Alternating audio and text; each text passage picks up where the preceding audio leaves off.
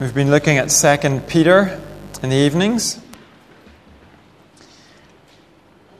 And we've seen that the background to this letter seems to be false teaching that denied Jesus was coming back.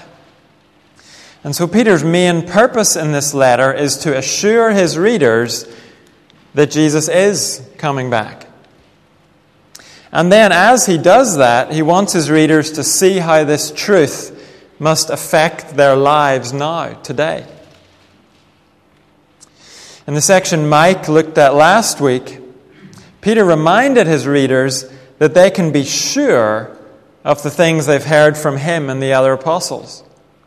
They can be sure about what they read in the Old Testament. But Peter also wants to warn them that they can't be sure about everything they hear. So in chapter 2, he moves on to deal with false teachers. Having reminded them of the truth, he now warns them about lies. So if you have your Bibles, if you turn to 2 Peter chapter 2, you'll find that on page 1222 in the church Bibles. And we'll read down to the middle of verse 10 of chapter 2. But there were also false prophets among the people, just as there will be false teachers among you. They will secretly introduce destructive heresies, even denying the sovereign Lord who bought them, bringing swift destruction on themselves. Many will follow their shameful ways and will bring the way of truth into disrepute. In their greed, these teachers will exploit you with stories they have made up. Their condemnation has long been hanging over them, and their destruction has not been sleeping. For if God did not spare angels when they sinned, but sent them to hell, putting them into gloomy dungeons to be held for judgment, if he did not spare the ancient world when he brought the flood on its ungodly people, but protected Noah, a preacher of righteousness, and seven others, if he condemned the cities of Sodom and Gomorrah by burning them to ashes and made them an example of what is going to happen to the ungodly, and if he rescued Lot, a righteous man, who was distressed by the filthy lives of lawless men, for that righteous man, living among them day after day, was tormented in his righteous soul by the lawless deeds he saw and heard. If this is so, then the Lord knows how to rescue godly men from trials and to hold the unrighteous for the day of judgment while continuing their punishment. This is especially true of those who follow the corrupt desire of the sinful nature and despise authority. This is God's Word. And this passage divides into two sections. First of all, in verses 1 to 3, Peter says, Lies and sin may flourish, but God is not sleeping. Peter ended chapter 1 by talking about the true Old Testament prophets. Those men spoke from God. But, he says in chapter 2, verse 1, there were also false prophets among the people. There were people in the Old Testament who claimed to be speaking the truth, but they were spreading lies. They led Israel away from the truth. And Peter says if that was true in Old Testament times, it will be true in your time as well. There will be false teachers among you. In fact, Peter knows there already are false teachers at work among these believers. But he wants them to see that it's always been that way. In this sense, their time isn't any better or worse than any other time. God's people must always be alert for lies and deception. That's why Peter said what he said in chapter 1. He spent chapter 1 reminding these believers of the truth. It's only as we grow in our understanding of the truth, it's only as we grow in our love for the truth and our obedience to the truth, it's only then that we'll grow in our ability to pick out lies and falsehood when they come along. It would be a strange thing if a false teacher announced that he was a false teacher. That would make things pretty simple. But it doesn't work that way. Peter says in verse 1 they will secretly introduce destructive heresies. Their teaching will be ever so persuasive. But if you follow it, Peter says, it will lead you to hell. That's what the word destructive means here. Peter doesn't go into detail here about what exactly these false teachers were saying, but he does later in the letter. Apparently, their argument was Jesus hasn't come back yet, so he isn't going to come back. There will not be a day of judgment. So you can live as you like. God's never going to call you to account. And it seems that one of the lifestyle traits these teachers were encouraging was sexual immorality. That becomes very clear in the second half of chapter 2, which we'll look at next time. That was one kind of freedom they were encouraging Christians to go into. But, Peter says in verse 1, that amounts to denying the sovereign Lord who bought them. In other words, by encouraging an immoral lifestyle, these teachers are scorning what Christ has done. He died, not so you and I could continue in slavery to sin. He bought us out of sin. He sacrificed himself so we could be delivered from slavery to sin. Living as if sin is fine is denying the Lord who bought us. Listen to how Paul puts it in 1 Corinthians. The body is not meant for sexual immorality, but for the Lord. Flee from sexual immorality. You are not your own, you were bought at a price. Therefore, honor God with your body. Sexual immorality has always been a huge pitfall for God's people. And it becomes even worse when people in the church tell us sexual immorality is okay. Talk about destructive. And yet it goes on. Recently, I picked up a Christian ladies magazine.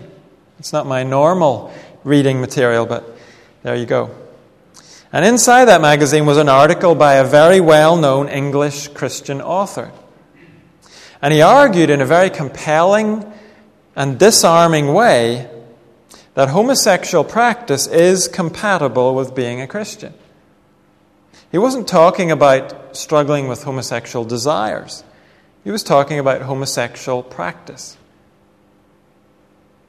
But isn't that a denial of the Lord who bought us?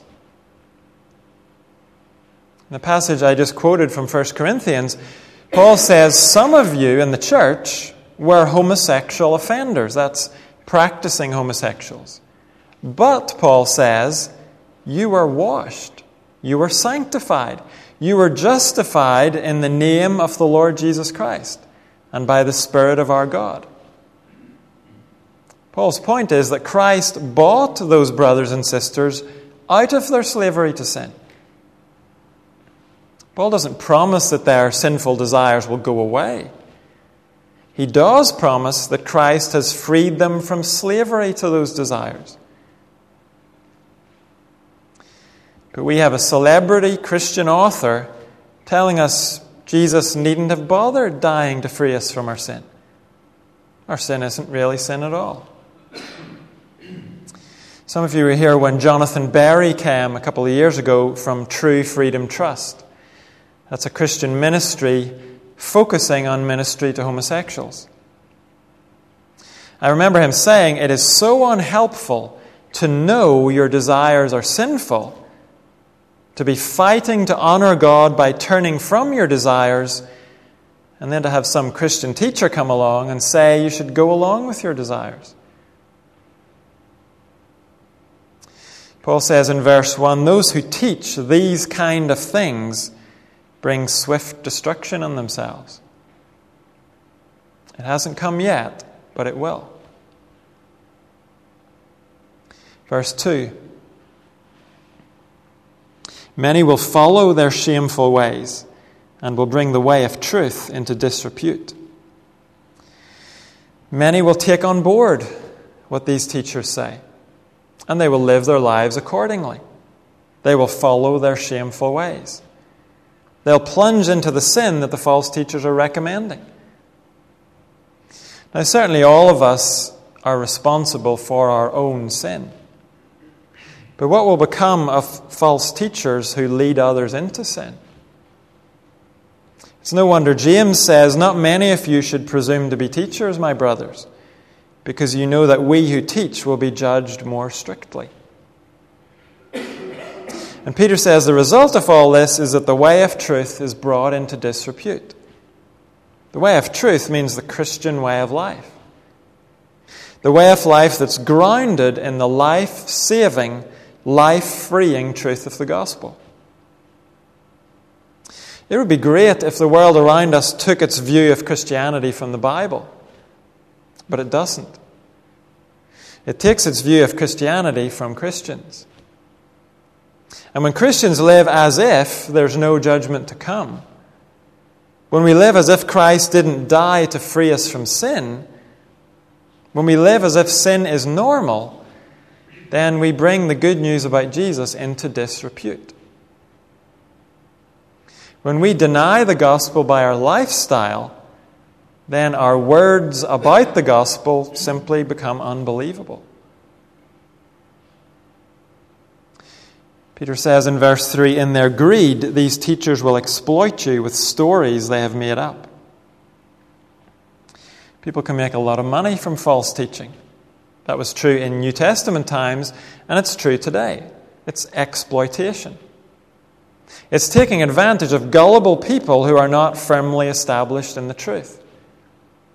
They're easily hoodwinked. Because they don't know what God's Word says, They'll believe whatever these teachers say. But then Peter returns to the outcome for these false teachers, again in verse 3. Their condemnation has long been hanging over them, and their destruction has not been sleeping. Of course, these false teachers were claiming the exact opposite of this. They were saying God's asleep. His judgment is off taking a nap. Where is his judgment? It should have arrived by now if it was coming at all. They didn't take the threat of judgment seriously. Healthy fear of God didn't play any part in their lives. It had no bearing on their decisions and their lifestyle. But, Peter says, God's delay does not mean he's sleeping. Their condemnation is hanging over them. The sword hasn't fallen yet, but the sword is poised to fall. This passage is as much an encouragement for faithful believers as it is a warning for false teachers and for those who follow them. It can be very discouraging to see lies and sin flourishing around us. We can be tempted to throw in the towel and just give in to it all. Maybe you see someone going on for decades, maybe a false teacher or an abusive leader. And they seem to be flourishing, they seem to be untouchable. No one seems to be able to call them to account. And maybe you wonder what is God doing? Peter's response is God is not sleeping. He knows and he will do something about it. Don't be deceived. A delay in judgment does not mean judgment isn't coming. And on the flip side of that, a delay in vindication doesn't mean vindication isn't coming. God's faithful people will be vindicated. It is worth persevering in the truth. Lies and sin may flourish, but God is not sleeping. He knows what's going on, and he knows how to deal with it too. That's Peter's point in the rest of our passage. The righteous will be rescued, and the unrighteous will be punished. In verses 4 to 8, Peter says, Let me give you some examples that show the certainty of God's judgment on sin. Peter gives three examples of judgment that fell despite delay. Peter takes all three examples, it seems, from the book of Genesis. You'll notice that before each example, Peter puts the word if. Then, down in verses 9 and 10, he gives his conclusion from all this. So, his argument is if in the past God did this and this and this, then we can be sure about what he's going to do in the future. His first if comes in verse 4. For if God did not spare angels when they sinned, but sent them to hell, putting them into gloomy dungeons to be held for judgment. Obviously, this is an example that would have been clear to Peter's readers. But for us, it's difficult to be exactly sure what Peter's talking about. Most commentators, in fact, almost all, think Peter is talking about something recorded in Genesis chapter 6. The opening verses of that chapter talk about the sons of God mating with the daughters of men. Now, the reference is very brief. It's not explained in Genesis, so it's hard to be sure exactly who the sons of God were. There are a few options, and the most popular one is that the sons of God is a way of referring to angels. If that's true, then those angels sinned by mating with human women. They crossed the boundary between two species, and they were punished by God. I realize that for some of us, the identity of the sons of God might be a very fascinating question. For others of us, well, maybe we're already a bit lost. So let's get the main point from verse 4. Whether or not Peter is thinking about Genesis chapter 6 here, his point is that the angels he has in mind did not escape God's judgment. They had a very high position, but they didn't get away with what they did. In their case, they're already in hell, held in gloomy dungeons until the final judgment day. On that day, they will receive judgment. And clearly, that will be worse than the judgment they're already experiencing. That's Peter's first example. Even angels didn't get away with defying God. In verse 5, we get the second example, the second if. If he did not spare the ancient world when he brought the flood on its ungodly people, but protected Noah, a preacher of righteousness, and seven others, one of the reasons people think Peter is talking about Genesis 6 in verse 4 is because the second example in verse 5 is also from Genesis 6, right after the bit about the sons of God. Peter will talk about the flood again over in chapter 3, and he also talked about it in his first letter. So it's a favorite example for Peter. And the reason it's a favorite example is because God's delay in bringing judgment back then teaches us about his delay in bringing judgment now. The world was rotten in Noah's day. And in the face of that rottenness, God showed great patience. But his judgment did come.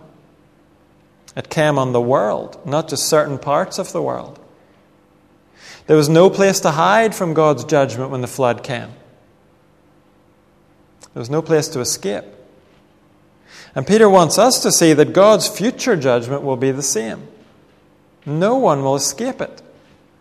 No one will be able to hide from it, no matter how untouchable they may seem to be here and now.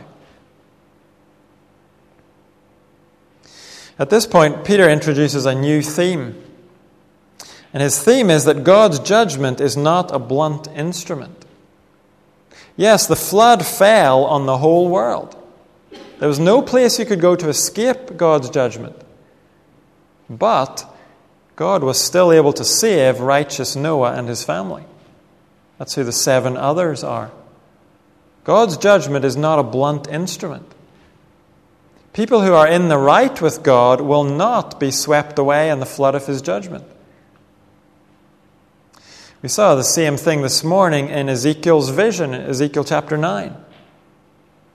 Yes, the six men with their deadly weapons slaughtered those who were in Jerusalem. But before that terrible judgment fell, remember, God sent the man with the pen. The man with the pen went to mark those who grieved and lamented over sin. God's judgment did not touch those who had God's mark. God's judgment is not a blunt instrument. He knows very well who his faithful people are, and he knows who they aren't. The righteous will be rescued, and the unrighteous will be punished. In verses 6 to 8, Peter gives his third example, his third if. If he condemned the cities of Sodom and Gomorrah by burning them to ashes and made them an example of what is going to happen to the ungodly, and if he rescued Lot, a righteous man, who was distressed by the filthy lives of lawless men, for that righteous man, living among them day after day, was tormented in his righteous soul by the lawless deeds he saw and heard. This incident is also from the book of Genesis. And the rest of the Bible, the destruction of Sodom and Gomorrah, became a picture of what God's final judgment would look like. Jesus uses Sodom and Gomorrah that way. In Luke 17, he says, life was going on as normal in those sinful cities. It probably seemed God's judgment was sleeping in those days too. But when God's time came, fire and sulfur rained down from heaven and destroyed them all. What happened to Sodom and Gomorrah is proof that delay in judgment does not mean there will not be judgment. And here again, Peter mentions God's ability to save the righteous from his judgment. And Lot is a particularly interesting example because in Genesis, Lot does not give strong evidence of being a righteous man. Noah is very obviously different from those around him. He faithfully obeyed God. And Peter says he preached to those around him. Lot is not so obviously righteous in the Genesis account. But Peter gives us insight into Lot's heart.